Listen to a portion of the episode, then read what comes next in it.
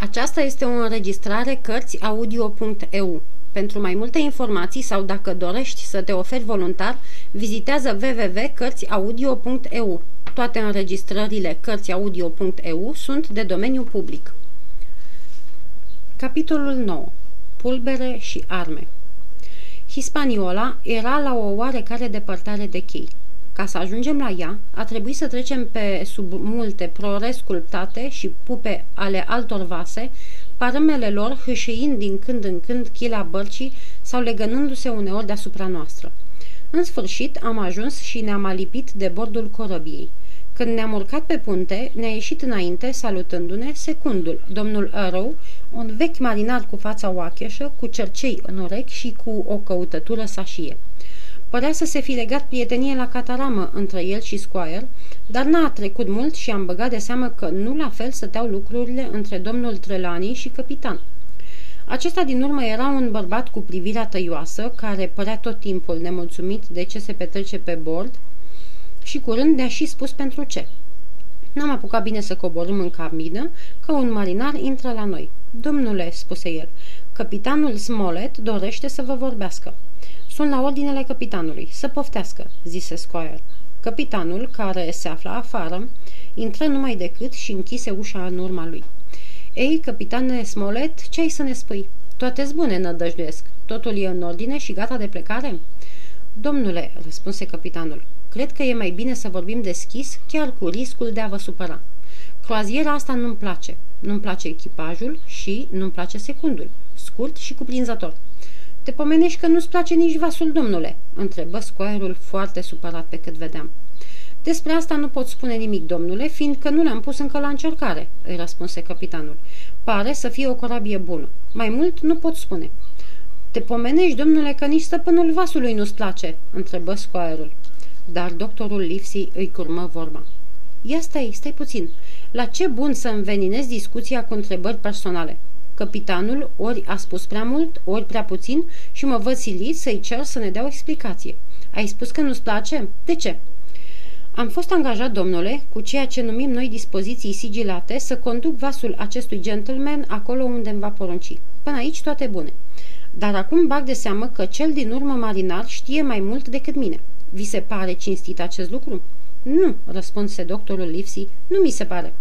Aflu, urmă capitanul, că mergem după o comoară și aflu acest lucru de la proprii mei subalterni. Luați aminte.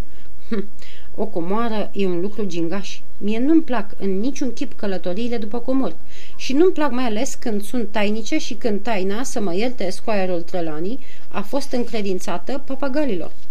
Papagalului lui Silver? întrebă scoaierul. Vorba vine, zice capitanul. Vreau să spun că a fost dată în vileag. Credința mea e că niciunul din domniile voastre nu știți la ce vă înhămați. Să vă spun eu, e vorba de viața voastră. Călătoria asta e primejdioasă.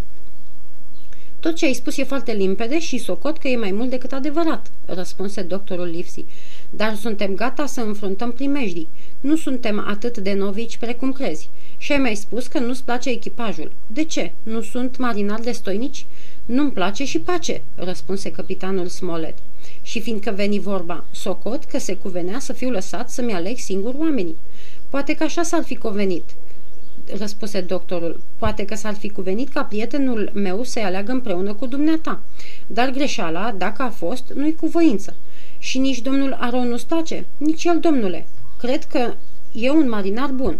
E însă prea larg cu echipajul pentru a fi un bun ofițer. Secundul trebuie să stea la locul lui, nu să bea cu oamenii lângă catar. Vrei să spui că se îmbată?" exclamă scoarul. Nu, domnule," răspunse capitanul, dar e prea familiar cu marinarii. Așa va să zică. Și acum, capitane, spune-ne și nouă, pe scurt, ce dorești?" întrebă doctorul. Ce doresc, domnilor? Dumneavoastră sunteți hotărâți să porniți în această călătorie?" Absolut hotărâți," răspunse scoarul. Foarte bine," zise capitanul. Atunci, deoarece ați ascultat cu răbdare lucruri pe care nu le pot dovedi, mai îngăduiți-mi câteva cuvinte. Întâi, văd că pulberea și armele se încarcă în magazia din față. Aveți un loc mai bun sub cabină. De ce nu le-a spus acolo?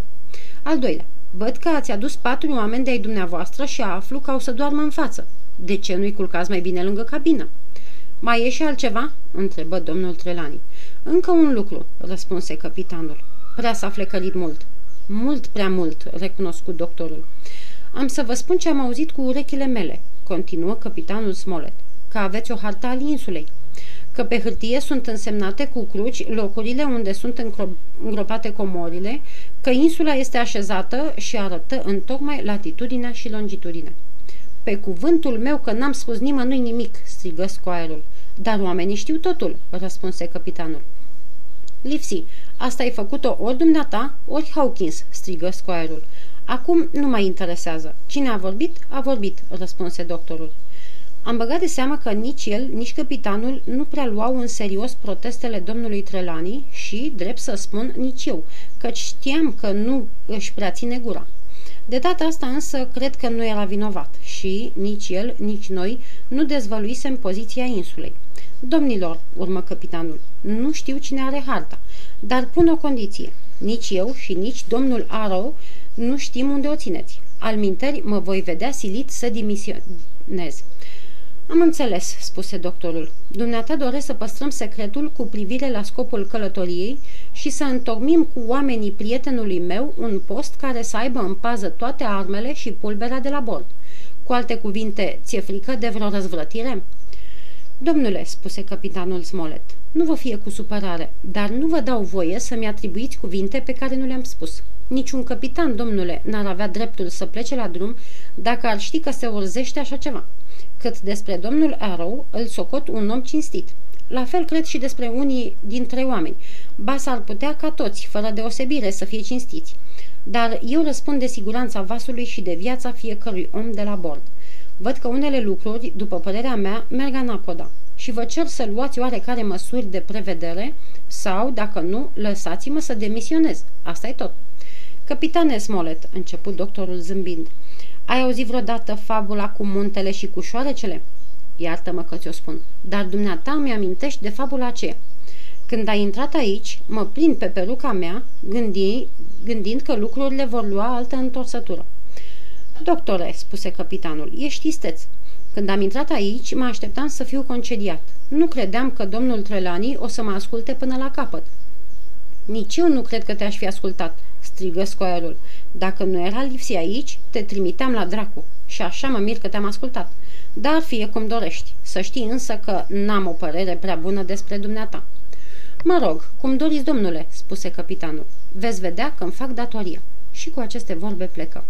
Trelani, spuse doctorul, n-am crezut că ai să fii în stare, dar văd că ți-ai făcut rost de oameni cinstiți. Capitanul ăsta și John Silver Silver, da, răspunse scoarul. Cât privește nesuferitul ăsta de panglicar, afirm sus și tare că purtarea lui este nevrednică de un bărbat, de un marinar și firește de un englez.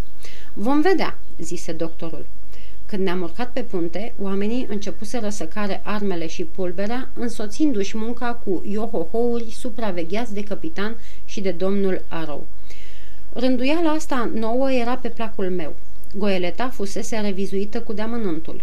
La pupa, șase cabine fusese ridicate pe locul magaziei și toate aceste cabine comunicau cu bucătăria și cu postul de echipaj de la Prova printr-un coridor îngust amenajat la babord. Fusese vorba la început că squire doctorul, capitanul, domnul Arrow, Hunter și Joyce să ocupe aceste șase cabine. După cele discutate, s-a luat hotărârea ca Redrut și cu mine să stăm în două din ele, iar domnul Arrow și capitanul să doarmă sus pe punte, în tambuchiul de intrare care fusese lărgit și înălțat atâta încât să îi se poată spune dunetă.